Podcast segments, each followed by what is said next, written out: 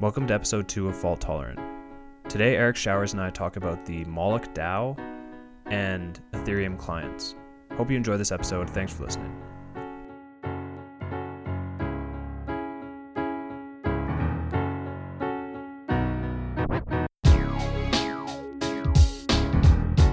We're going to start this episode with Moloch DAO. Eric and I were just looking for the origins of the name. Apparently, it's a the god of child sacrifice. Is that what you found? Yeah. or Yeah, associated with child sacrifice. Associated. He's not the Yeah. god of. Yeah, yeah. There's multiple, I think.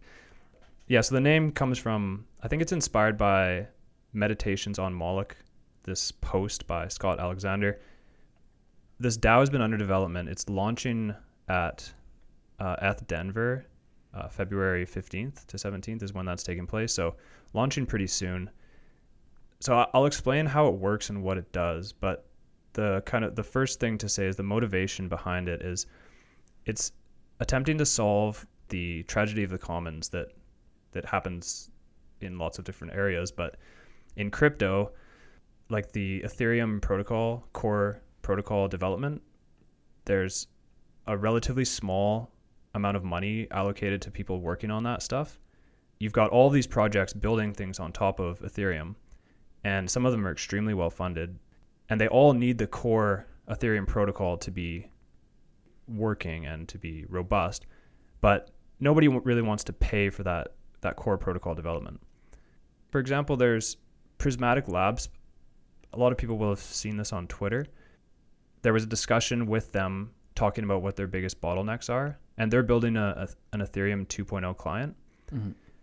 They said their biggest bottleneck is funding. The people who were working for them were mostly still working at their day jobs. In that thread, uh, Vitalik donated a thousand ether to them, which was nice. But we clearly need a better way to fund that kind of core protocol development. Yeah, that's a it, that's an interesting quote that I've seen passed around a lot. I mean, one of the developers from Prysmatic himself says our biggest distraction is that we're still working full time for other jobs. I mean, yeah, these people are these people are taking a lot of time out of their lives to work on this Mhm. engineering. So the this Moloch DAO was devised to help address this, and what it is, I'll do like an example here in a second, but it's a DAO that holds a, bit, a bunch of money. So these can be the pot of money can be Ether, um, as well as ERC20 tokens, but essentially it has a big pot of money, and you've got a bunch of members of the DAO.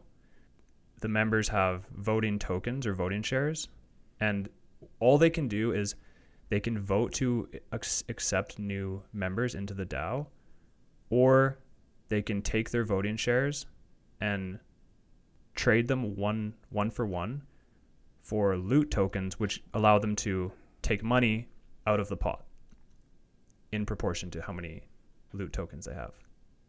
Yeah, So- I've, been thinking about this because we talked about it over lunch, and I've thinking been thinking about it since then, and it's definitely um, become a lot more clear to me what's going on in this scheme. okay. Um, originally, when I was reading about it, I thought they were proposing a scheme just for fundraising in general, like like this was a uh, a DApp in a way for Mhm. fundraising. But um, yeah, now I understand that they're just talking specifically about the problem of funding uh, protocol development for Ethereum.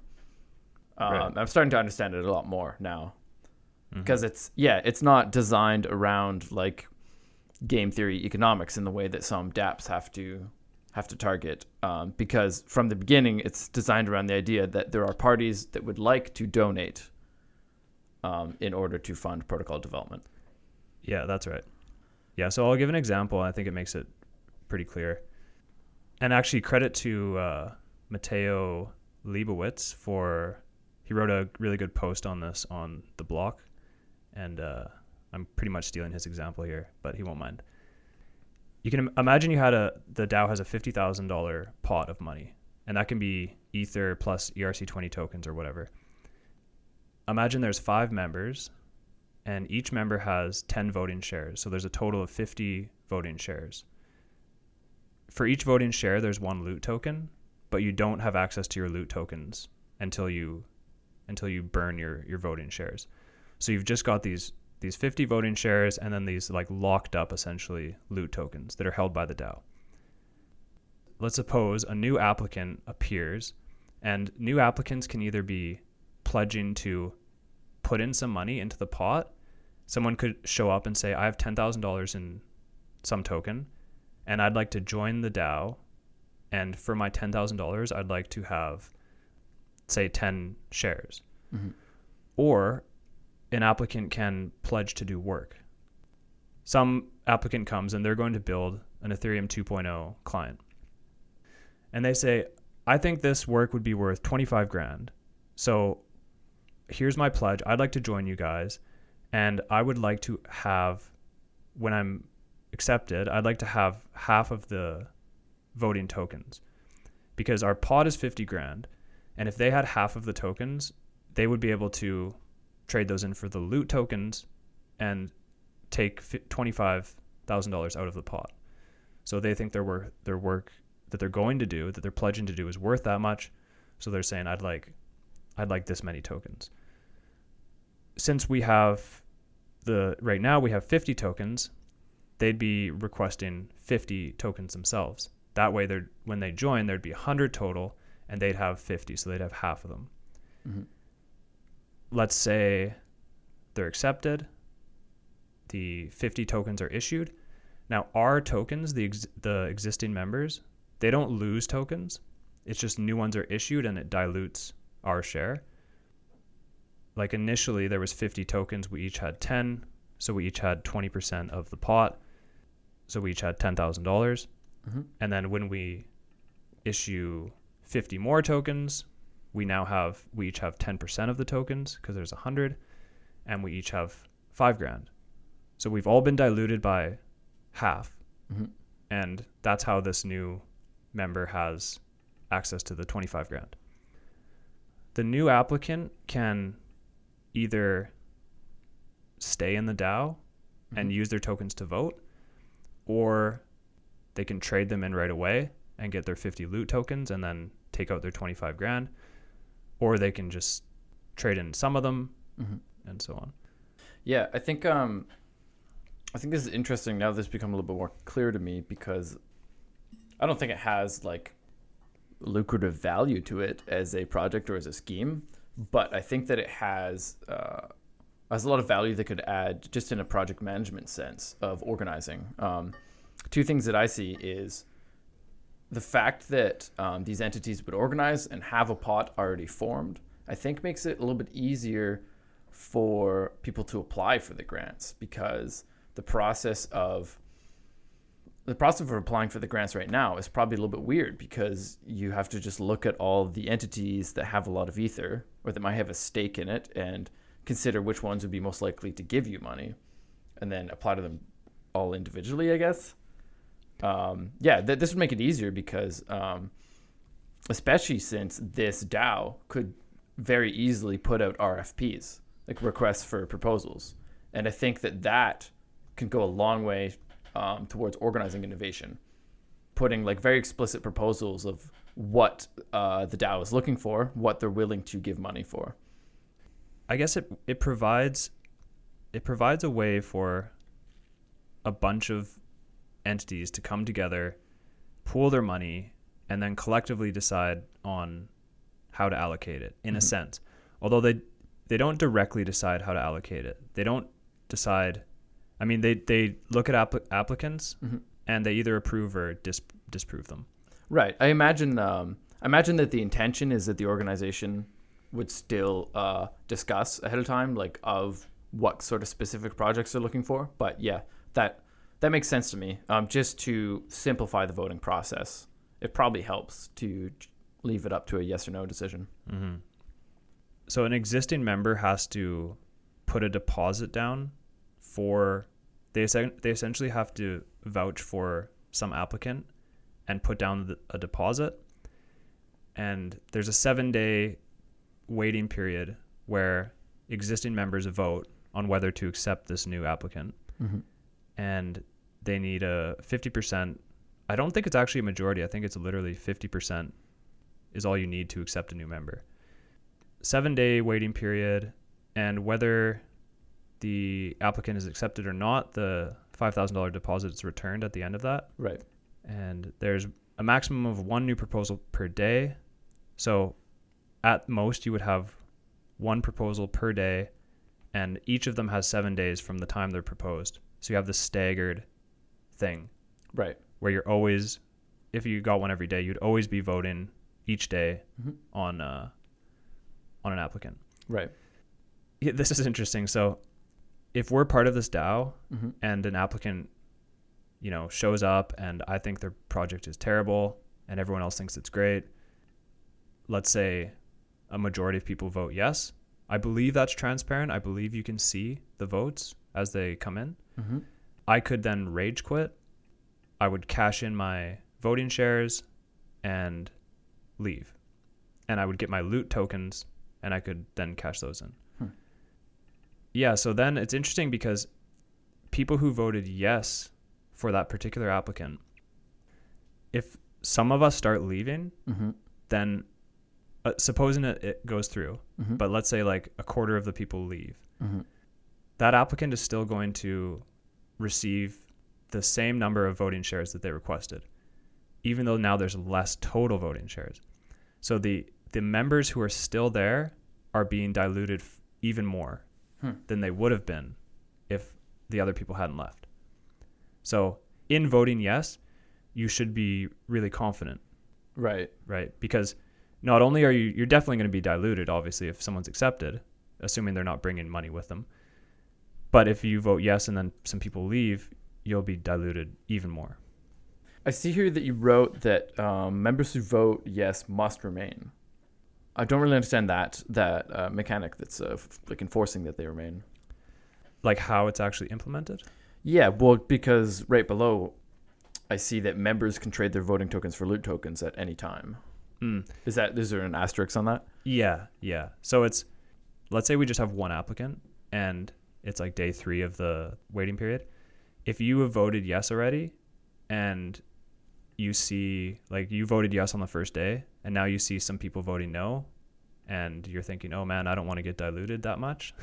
Right. uh you still have to remain. Right. So during the um, the voting period for a proposal that Yeah. you voted yes on, you cannot leave. yes. Yes. Okay, yeah, Yeah. that makes sense. Yeah, these um these kind of like I like to call them schemes. Uh, they're interesting because uh like I feel like this is all kind of knowledge and experience that comes from well before blockchain. Like it's just uh it's just like rules and um like uh, constitutions in a way that uh to to oversee these kind of these more complex organizations. a lot of this stuff has been figured out in a sense. Like the game theory has obviously been studied for a long time.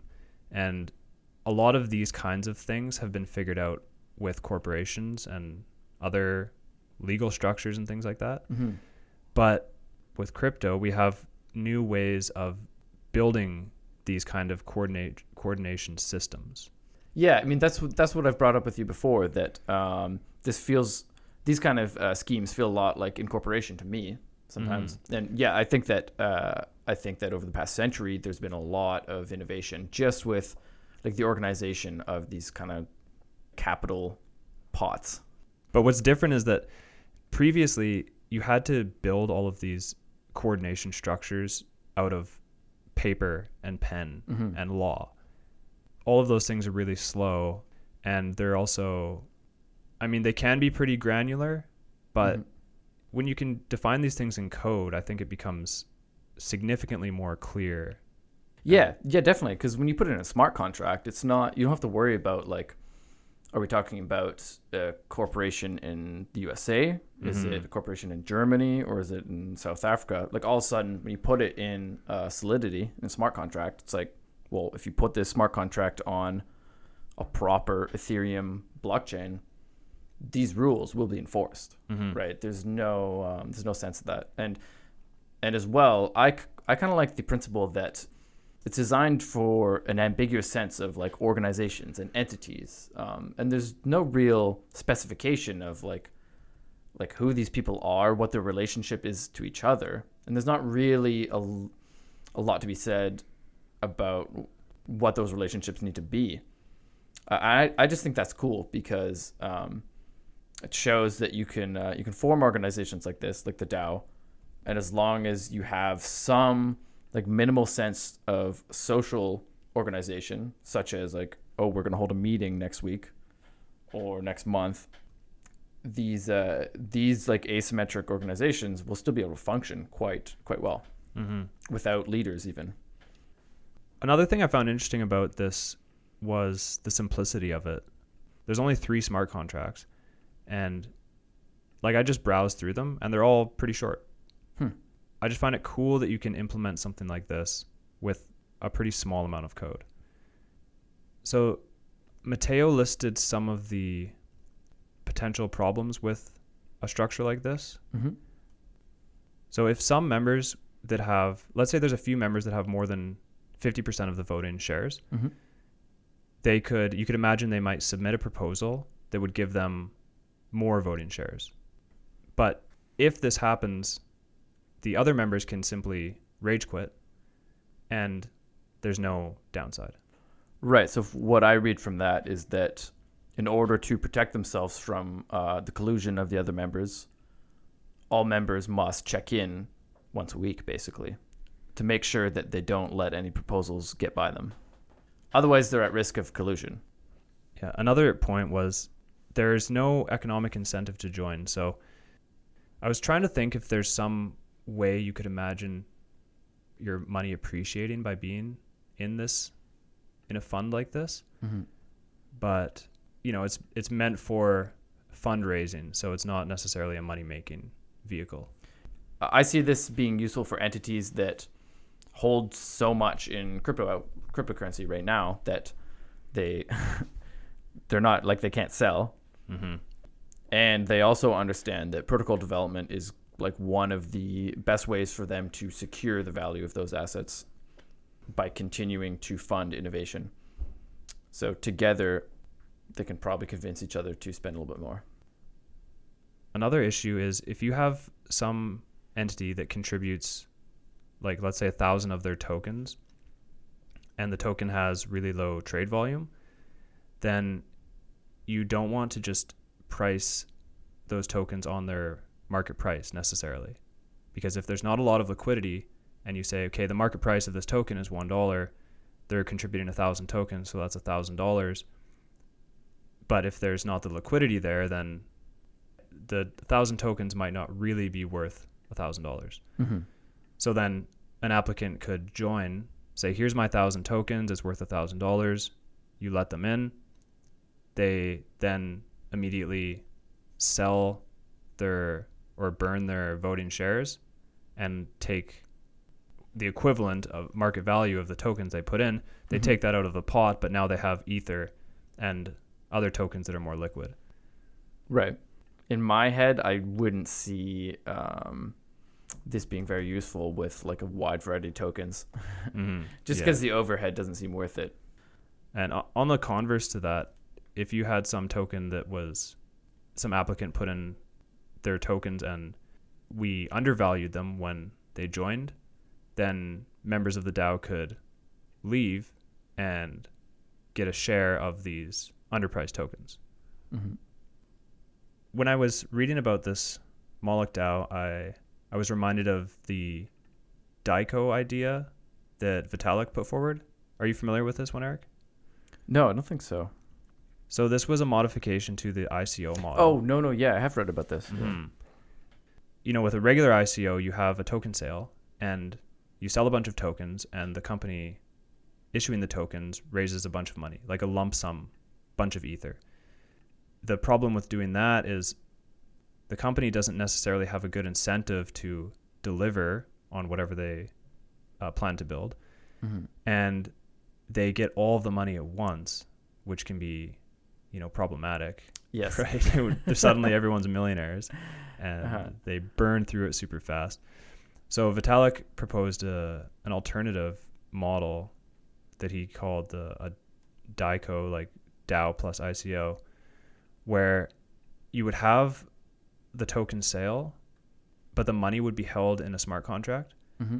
and the token holders would vote on a tap and the tap is like a stream that goes to the company or the project. Mhm.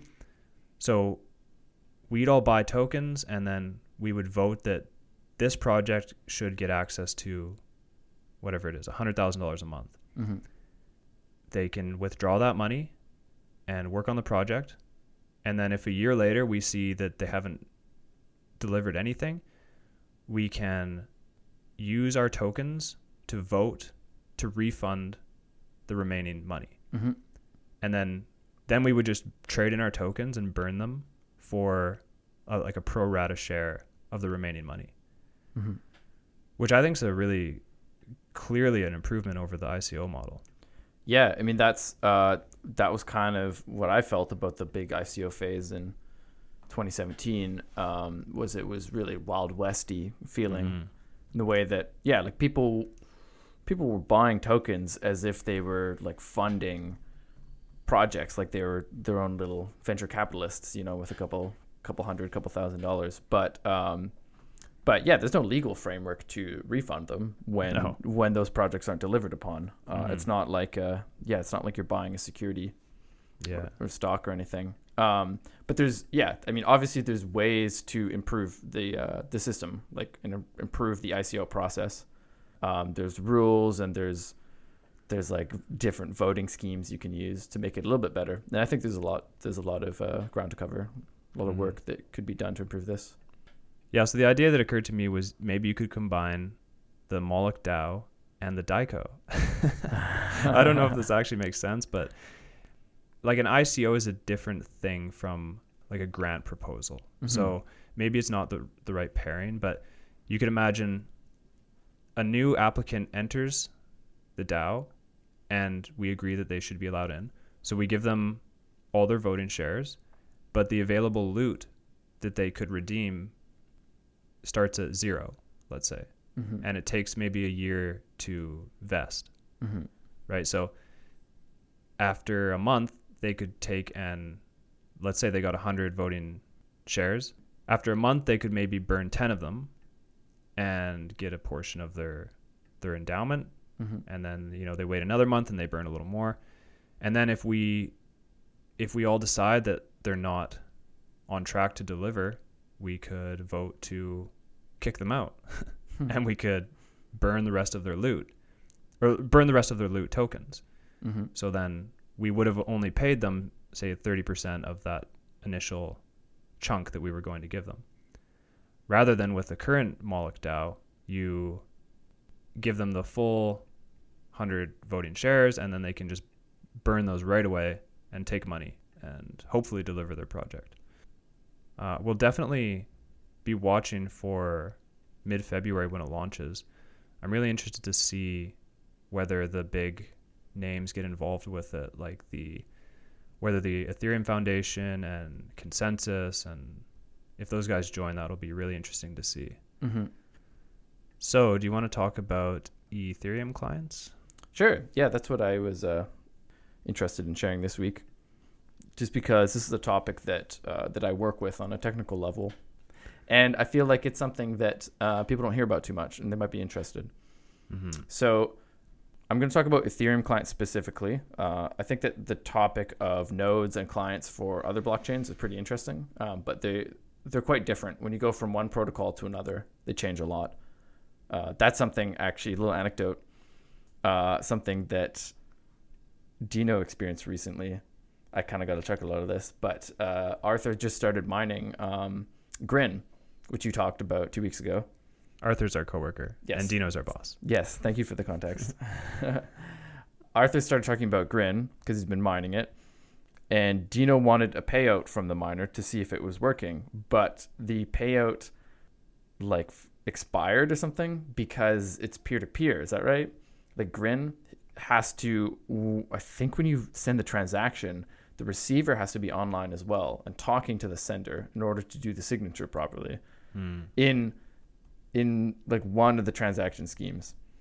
Anyways, that that I found interesting just because uh, that's a good example of how nodes are different on certain protocols.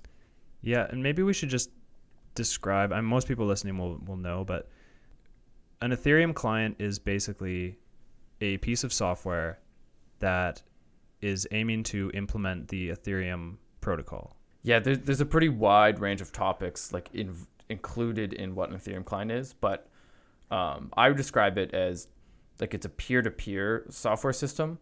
So uh, it's a it's a piece of software that's designed to go out and find other Ethereum clients running the same software, and then talk to them and ask stuff about what they have, like what what they see as the the state of the blockchain or the the truth, and then it'll form a web of all the uh, all the other clients out there that it can connect to, and they'll all just talk amongst each each other. So the idea is that you have enough clients running, you form a web across the the whole world.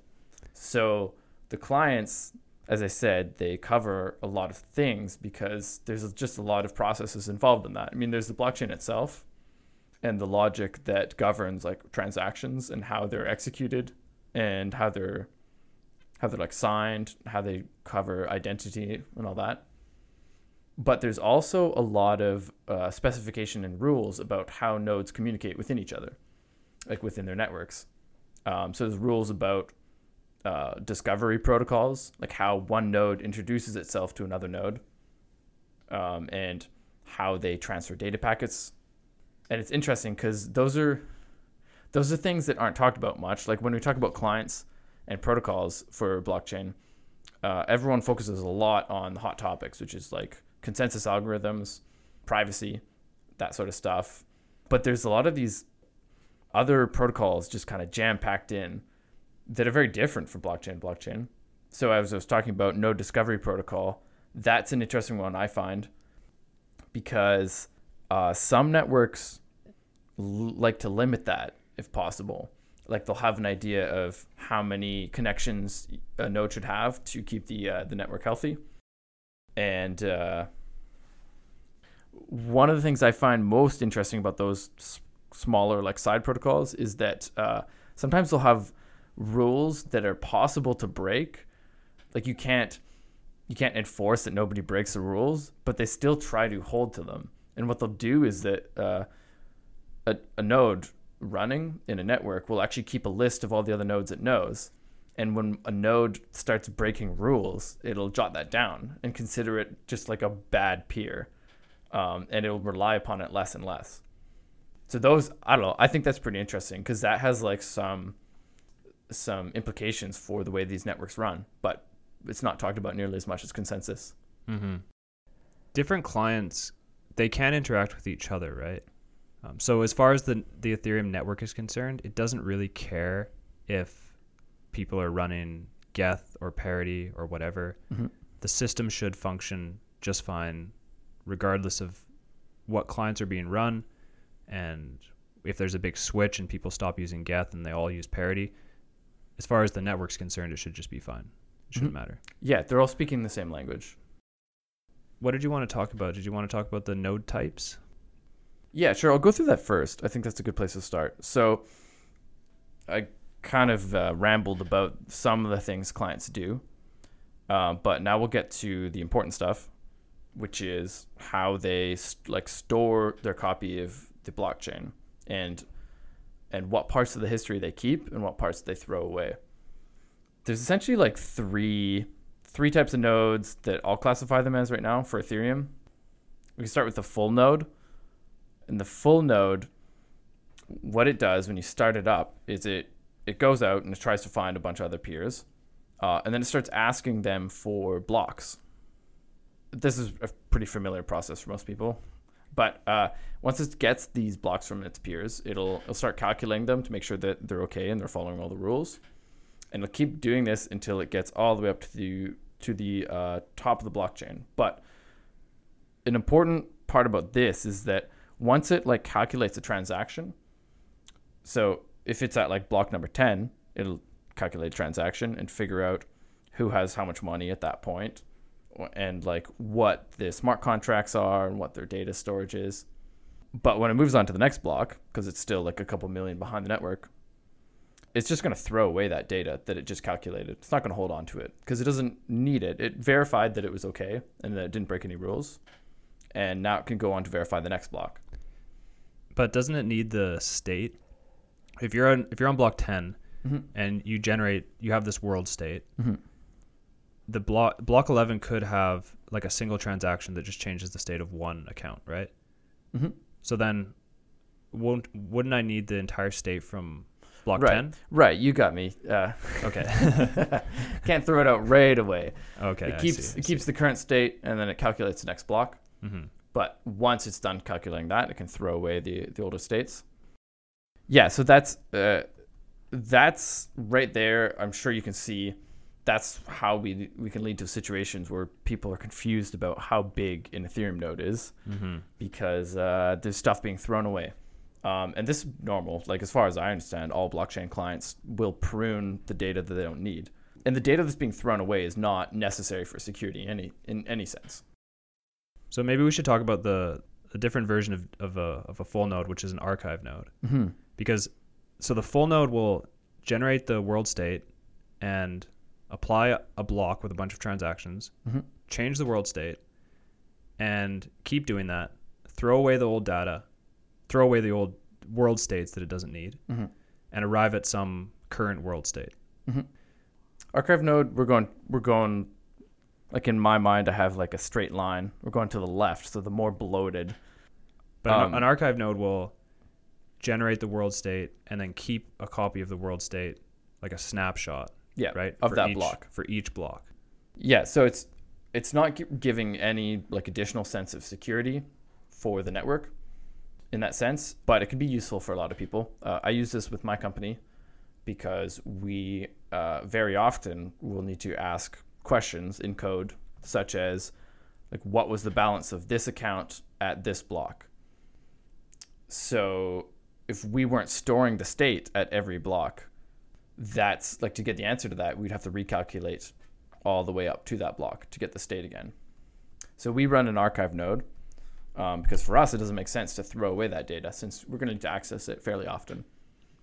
Yeah, so that's that's an important thing to to realize. Uh, the archive nodes are quite big; they're getting close to two terabytes, or ours is. But they they're pretty powerful. Yeah. Like yeah. like that gives you a lot of power.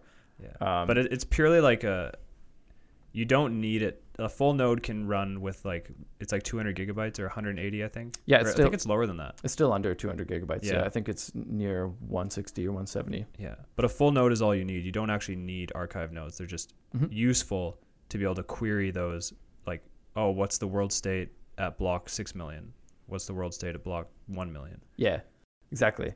Um, so in my visualization in my head again, the types of nodes. so the archive node is, is furthest to the left. It's very bloated. That's the biggest. Um, right next to it's the full node, and the full node does like the classic blockchain. We're gonna validate from zero to now. Um, that that's pretty cool. But there's a faster sync version for Ethereum called the the fast sync. Uh, and it, it cuts corners because it doesn't actually compute the transactions from block zero to the current time.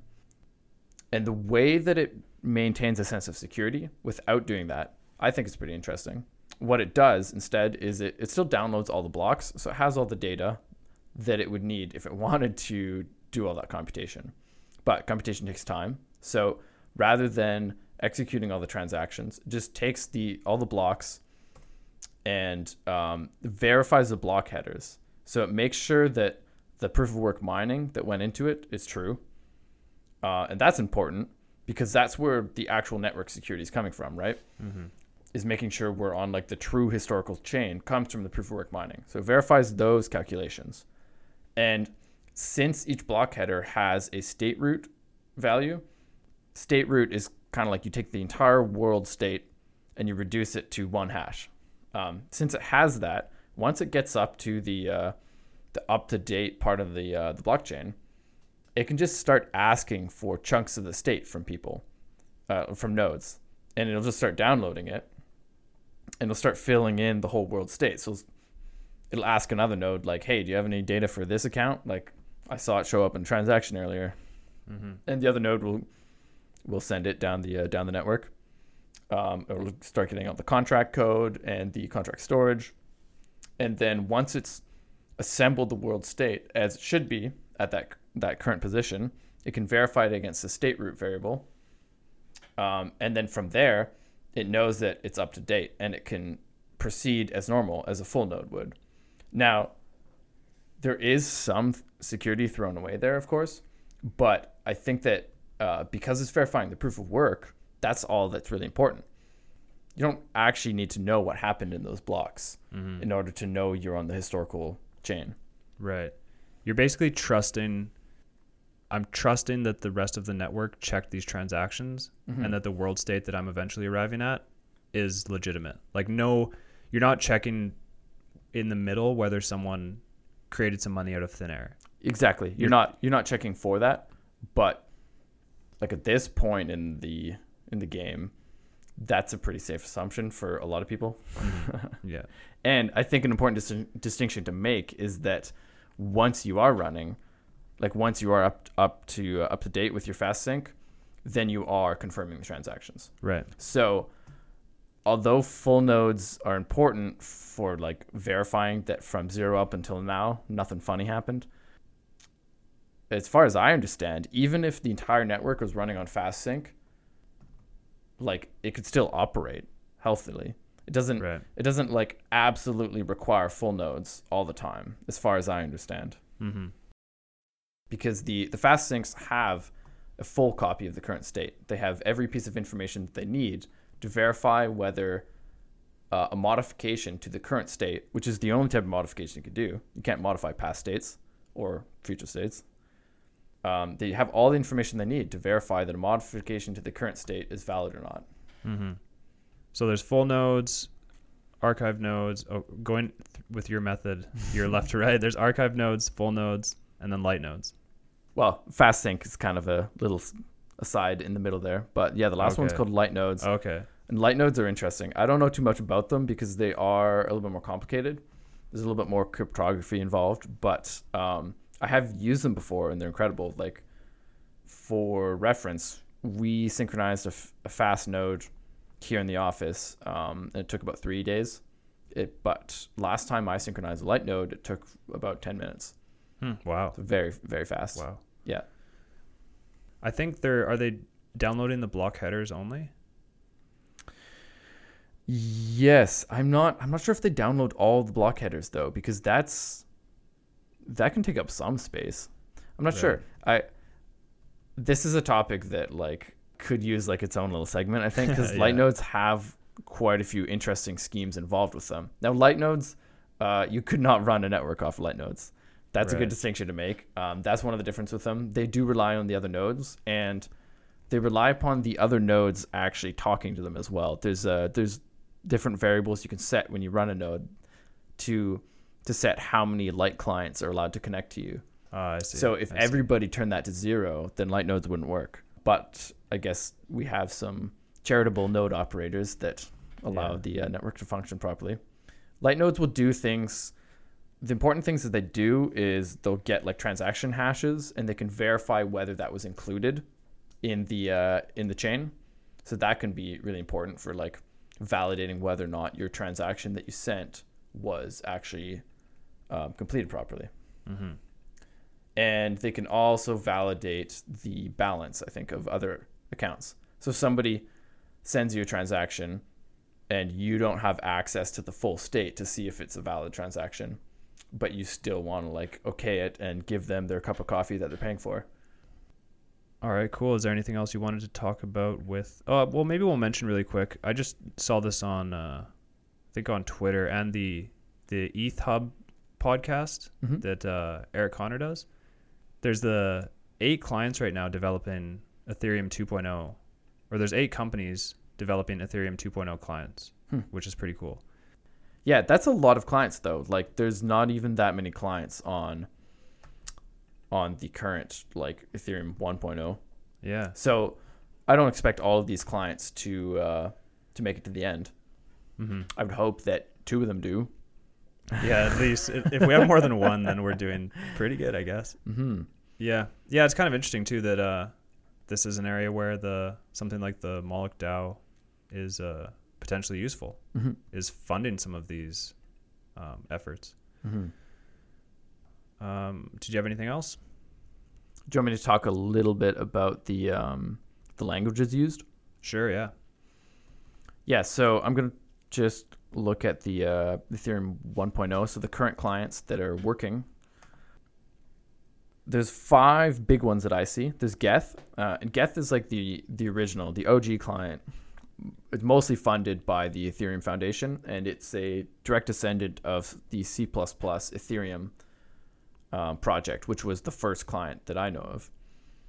Um, so Geth is made in Go, um, and Go is a, uh, a language that's fairly well optimized for like multi-threading, um, so it can handle a lot of uh, processes consecutively. Sorry, not consecutively. Yeah, like in parallel. Yes, in parallel. Yeah. So that's Geth. Uh, that's the one that I work with. I don't think I've worked with any other clients yet. The next one is Parity. Parity is made by the company Parity, and it's written in Rust. Uh, Parity is the uh, one that's been around the longest, other than Geth, uh, and it's I think it's quite good. Like it's quite fast. Parity's kind of gotten some flack for issues that they had with their wallet. Right. They had the They lost a lot of people money. Mhm, Yeah, that was yeah, that was yeah. sad. But um, the client has been fairly fairly well stable. I think there was one issue in the past with Parity accidentally forked off of Geth, but they uh, they haven't had any issues since then. Hmm. So other than that, um, I see from the Ethereum blog there's the Harmony client, the Pantheon client, and the Trinity client. I know those bottom two. The Trinity client is written in uh, Python, and my understanding of that project is that it's not aiming to be a production system necessarily. Like it's not meant to be performance. It's it's written in Python, of course. Mhm. It's more so meant to help people just understand the uh, how the specification turns into an implementation because Python's so easy to read. It's a really good place where the developers point people when they're trying to uh, get get started with uh, engineering on Ethereum. Pantheon is developed by ConsenSys, I think, and it is a, uh, a Java client. I think that's pretty interesting too, because Java is a language that that I learned in my first year at university, and professors told us that this language was probably not going to die, and we all thought it was going to die. But Mhm. you know, a handful of years later, I'm pretty sure it's not going to die. Yeah, I guess not. Eh? It's still around. yeah, so the idea behind uh, building a client with Java is just that um, Java is fairly well designed for like production systems and handling memory. And memory is something that the Geth client is really bad at. I know. Mm. So I think that Pantheon could uh, could help the ecosystem a lot by just um, providing like a more stable client for the kind of stuff that like my company does, right? Where we have one or two nodes running on servers, and we're just going to leave them there, and we need them to work like as best as possible, but we really don't want to touch them. Yeah. Yeah. Okay. Thank you, everyone, for listening. Please rate and subscribe. Reviews really help. We're super small at this point, so every review helps. If you have a topic idea or you want to be on the show, please email us at faulttolerant at membran.net. Follow us on Instagram at membran group. You can follow me on Twitter, Jordan MMCK. Uh, Eric does not have Twitter. Check out our sibling podcast. It's called Off Key. It's a music podcast hosted by my coworker Linsa. These two podcasts are produced by Membran Entertainment Canada, aka Membran Labs. Uh, we're a music services company that provides distribution services for the export of Canadian music. And we're building some really cool stuff using blockchain tech to help people in the music industry, specifically music rights owners, helping them to get paid. I'm working on that. And if you're in Victoria and looking to record a podcast of your own, we rent out our studio. Check out membranlabs.com for more info. That's it. Thanks for listening. See you in two weeks.